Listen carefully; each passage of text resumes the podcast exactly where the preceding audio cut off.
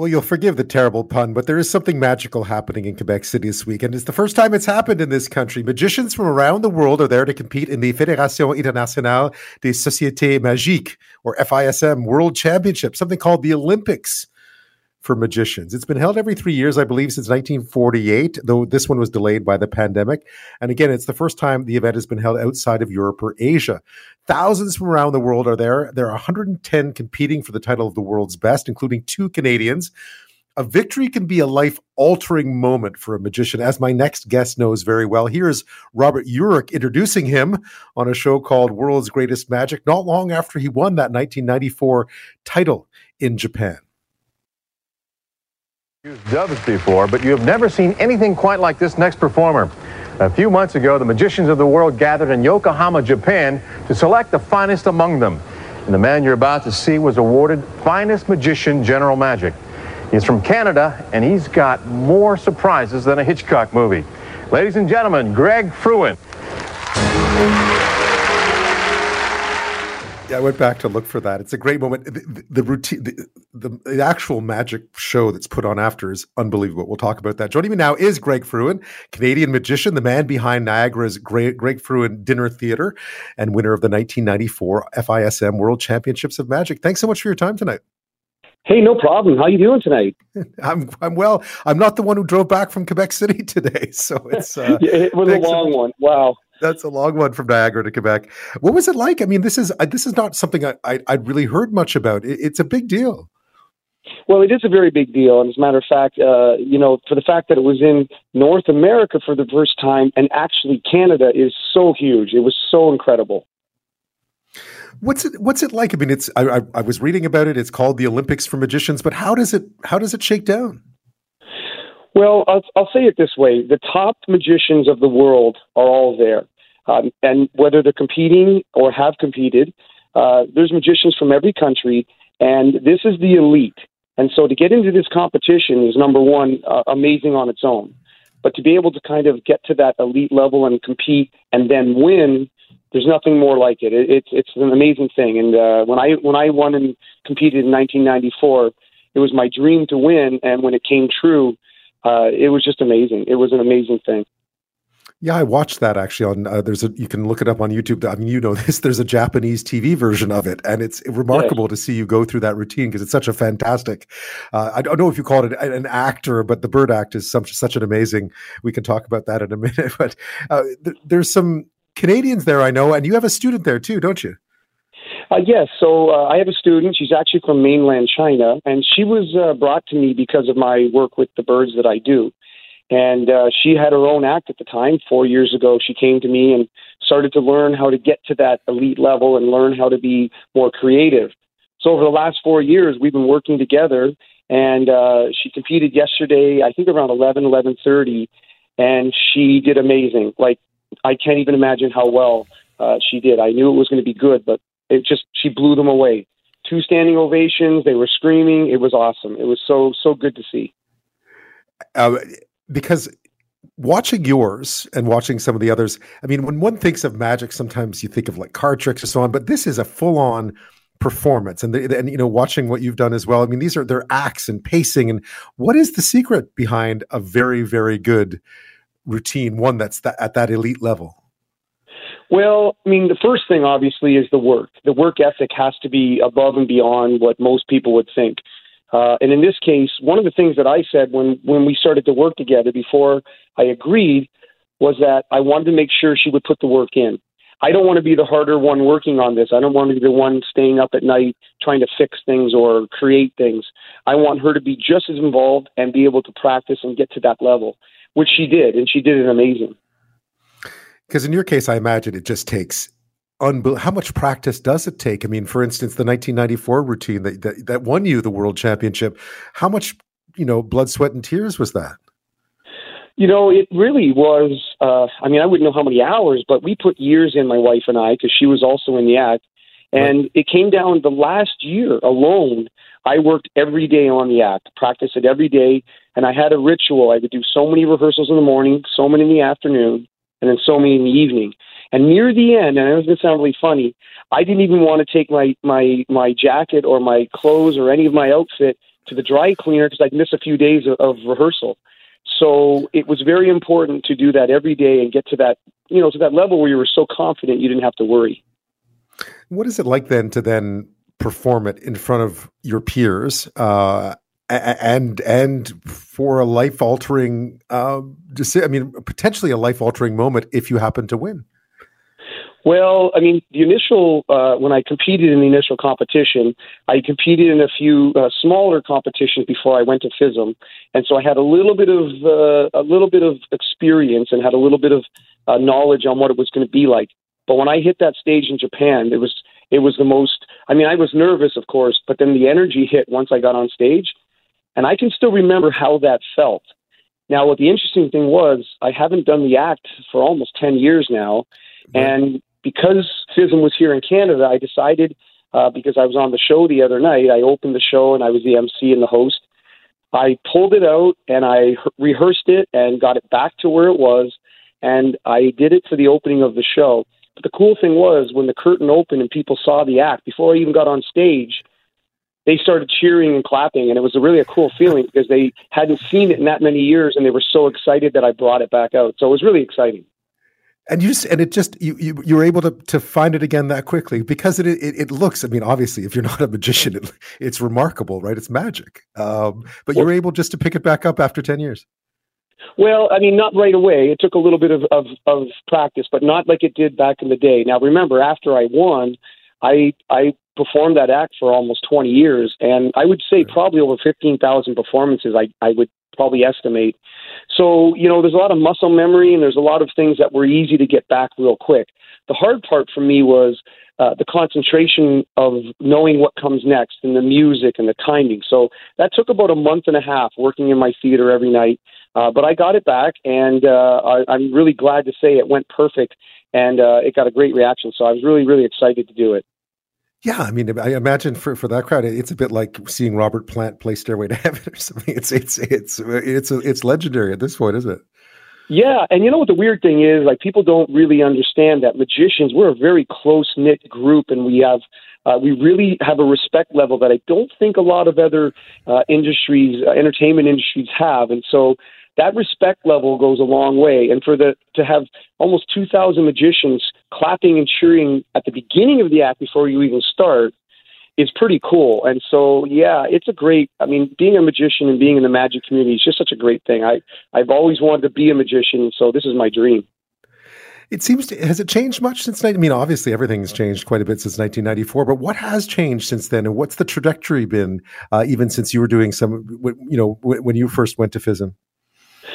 Well, you know, actually, one of the biggest things, and we had a really great discussion about this uh, at the convention, is how social media and platforms that allow us to, uh, you know, and back in the day, for example, when I was on World's Greatest Magic, that was one of the only TV shows you could get on. So it was very difficult for magicians to get seen. Now we have so many more avenues and so many more ways uh, to get to our to our uh, you know fans and to be able to show our magic. Um, so I think it's really changed that way. It also allows us to then be more creative because now we're not just stuck worrying about getting into one show or one theater. We have so much more platforms and things that we can do. So the art is really changing fast and it's really growing, and it's a really good thing because uh, you know magic's one of those universal. Uh, I mean, people from all around the world, no matter what nationality, age, uh, they love magic. So it's really cool. Yeah, I should mention. I mean, it's very hard to do to do your act justice on the radio. Obviously, yeah. I, I, suggest people should watch the Bird Act, Greg Frewin's Bird Act. Watch it; it's great. But it's it's it's it, there's no there's no narration in it. It's it's you, anybody in the world could watch that. There's no language. Yeah, yeah, and that's the great thing about magic. Uh, I mean, we you know we do talk in magic and we do tricks that we will you know communicate with the audience that way. But magic's a very universal thing because it's a visual art uh, and I think one of the things that people, you know, including myself, when we see a really good magician do something, like, for example, floating a lady, you know, it makes us dream and want to, you know, because we always have these fantasies of doing these cool things in life, flying, or, you know, we can name a whole list of things. And I think it's really cool when you see a magician because you get that excitement. I'm talking to Greg Frewin. He's a Canadian magician, the man behind Niagara's Greg Frewin Dinner Theatre, and winner of the 1994 FISM World Championships of Magic. Those World Championships, it stands for Fédération Internationale des Sociétés Magiques, uh, or the International Federation of the Society of Magicians, I guess. It's their World Championships. It's being held in Quebec City, as Greg was pointing out, the first time it's ever been held in North America, let alone Canada. It's usually held in Europe or Asia. Uh, he won the 1994 championship. When we come back, we'll just talk a bit more about uh, where magic is going these days and what it's like just to be back on stage in Niagara and welcoming people back after uh, after some years where I'm sure you weren't able to do that. That's next. And magic is the topic we're on this half hour. Greg Frewin is my guest. He's a Canadian magician, the man behind Niagara's Greg Frewin Dinner Theatre, and the winner of the 1994 FISM World Championships of Magic, essentially the Olympics of Magic. They are going on. That very same competition is going on right now in Quebec City. It's the first time it's been held in North America, the first time it's been held in Canada, obviously. And uh, Greg was just there. He actually brought out his award winning or his championship winning act, uh, the Bird Act, again for the first time in a decade uh, to open up uh, the uh, the the FISM um, event in Quebec City a few days ago. Um, what's it like to be able to, to just go back to, to doing what you do? I know that uh, obviously, like all of us during the pandemic, you probably had to um, have had to limit limit your your work, but now I guess you're you're welcoming folks back to Niagara. Well, yeah, you know, it was tough. I mean, the entertainment industry got hit probably the hardest. Uh, we were shut down for a long time, and as a performer, the hard part is, is uh, you know, one part of our job is to make people happy. We want to, when we do our shows, we want to have them take take away from their daily problems and daily life, and be able to take them uh, on a on a journey and be able to enjoy and and all you know ultimately have a great time. And during the pandemic, obviously, we couldn't do that, and most people uh, were stuck at home and, and couldn't even communicate with each other. But uh, we're back open now. And what's great is I think people are really appreciating even more than they used to uh, the fact that they can, you know, go out, see a show, be around people, and really enjoy laughter and good entertainment uh, all in all in an evening. So it's been really, really great to be back on stage. I, I, kept thinking when I was watching some of the videos just of, of your acts, how did you start? How, what was the first what was the first magic trick you ever did, or did you fall in love with it at first sight? Was it one of those things? Uh, kind of. My my grandfather was a bit of an amateur magician, did a few little tricks, coin tricks, and then I got a little magic kit for Christmas. And then one year, and this is what's really great because uh, because of FISM being in, in Quebec and in Canada and being the first time in North America, uh, what got me started in magic, my grandfather then took me to see Doug Hennings in Toronto when I was 11 years old. And I remember this, I remember that show today. Uh, I can still remember it. But when I left the theater, I told him, I said, you know, I want to be like him. I want to be a magician when I get older. And so that really was where it all started. That's. I, I, think I saw Doug Henning has felt the same thing as well. I think I had the same magic kit, but Greg, I was a terrible. I don't know what it was. There's a gift, and I don't. I never had it. So uh, that's that's uh, yeah. Well, you know, and I'll be honest with you. When I started in magic, when I was young at that age, I wasn't very good either. And uh, but when you're young, you know, you you you you just you have that passion, and it you know it, it drives you. And uh, for me, it just meant more and more practice. So uh, you know, you weren't alone at the beginning. exactly. Um, so big things. So by the time, I mean, this was really life altering when you won this. I know you've been now been around the world. You were on TV. I was watching some of the clips. Uh, you must be pretty excited for all those you watched over the last few days on stage at this current event because there could be some really interesting things ahead for them. Well, yeah, and you know what? It's great uh, now that I'm uh, getting near the end of my career. Not end, but you know, I'm later on in my career. It's really great to see the young, younger magicians with the same passion and drive that I had when I was a kid because it makes me, you know, kind of go back and relive some of that myself. Uh, so this past week has been such a, an amazing week, especially the fact that we've had to, you know, uh, we were delayed by COVID. Uh, it was really great to get back and watch the energy, watch the passion, and watch these young magicians uh, strive to, to be the best. And ultimately, they all wanted the same thing I did. They just wanted to be a great magician and be able to entertain people. So it's really, really been a great week, and we've really had a great time there. And, and any, any, predictions? I, I, suppose I suppose you, you don't want to. Do we know when, when do they announce the winner? How does that work? So it actually works in a two-stage process. Tomorrow night they'll announce the first place in each category. There's uh, seven or eight, I think, categories, right. and then on Saturday those first place winners go back and they recompete again for what they call the coveted Grand Prix prize. So what that means is it's even though you've won your category, you now compete against the other categories to see who's the best of the best.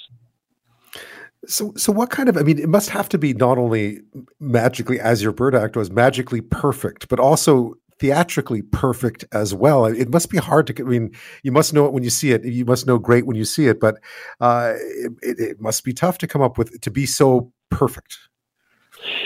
Yeah, and you know the hard part is is what people like. Our job is a, an interesting job because we have to make the tough things look easy and the easy things look tough, which sounds really weird, but if you think about it, you know, if someone's escaping from something, we have to make that look even tougher than it is. But if I'm doing a sleight of hand piece that might be really tough, I got to make that look really easy and almost flawless. So it's kind of a weird thing that we have to sort of think about when we're creating our magic.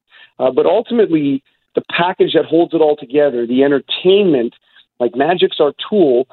We have to learn how to create the entertainment side so the audience enjoys it. Because just doing a magic trick for example, standing there with just a regular uh, jeans and t-shirt and no music would be good, but adding all that theatrical elements together and making it choreographed together, that's what really makes it great. Yeah, no, I, I, was I was amazed at how much magic has. I mean, Doug Henning was great, but it's amazing how much magic has evolved even since his time. Well, true, but here's what's really interesting. Like a lot of, you know, if you go back in history, Doug Henning's actually, uh, Magic was on the way out. Not the way out, but it, it wasn't on TV. Uh, it wasn't popular. Most magicians back in those days that were working will tell you that, you know, there were birthday parties, maybe the odd banquet, but there wasn't review shows and Las Vegas shows. But Doug Hennings was the guy that turned it and made it cool. And I think he was the one that actually, uh, we wouldn't be here today talking to the level we were, are, if it wasn't for him. But he made magicians think, okay, we got to think out of the box now. It's not just about the magic. There's more to this. There's theater. There's there's entertainment. So I really think Doug, uh, and I think when you look back, he did some amazing modern magic as well. So yeah, hats off to him. And Greg Frewin, I, I can imagine there's people who've watched your stuff who felt the very same thing. over the years? You must have been told know, that. yeah, and I did get. I mean, it was really great to be able to do the the old act back again. And a lot of people came up to me and said, you know, when I was young, I watched you on the World's Greatest Magic, and it inspired me. And it was so great to see that live because there's a lot of younger magicians that haven't been able to see that live. So it was a really great feeling. And I'm, you know, I drove all day and and got home just about two hours ago. I don't know if I'm going to sleep tonight still because I'm such on a high of what's happened this week. It's great to hear that all these years later, I mean, 1994 is a ways back now. That all these years later, doing that act and then getting the reaction that you that you always get is still such a such a charge. It's it's inspiring. Yeah, and I, you know, I agree, but it was a risk too because you know what? They might have looked at this old guy walking out on stage and go, "Hey, what's he doing out here? Are you doing that old thing again?" Will you do it again? would I do it again? I, you know, I'm not sure. Uh, I mean, right. I did it special because it was in Canada, but I'm not sure if I'm going to uh, continue doing it. I think it's time to maybe put things to bed that, you know, that are that are what they were. You know. Well, if if you haven't seen listeners, if you haven't seen Greg Frewin, The Bird Act, I mean, there's many other good. I'm sure you've done lots of great other magic over the years, but if you get a chance to watch it, it's well worth watching. thanks so much for your time tonight. I really appreciate your insight into this. I appreciate it too, and thanks for uh, having us on the show today.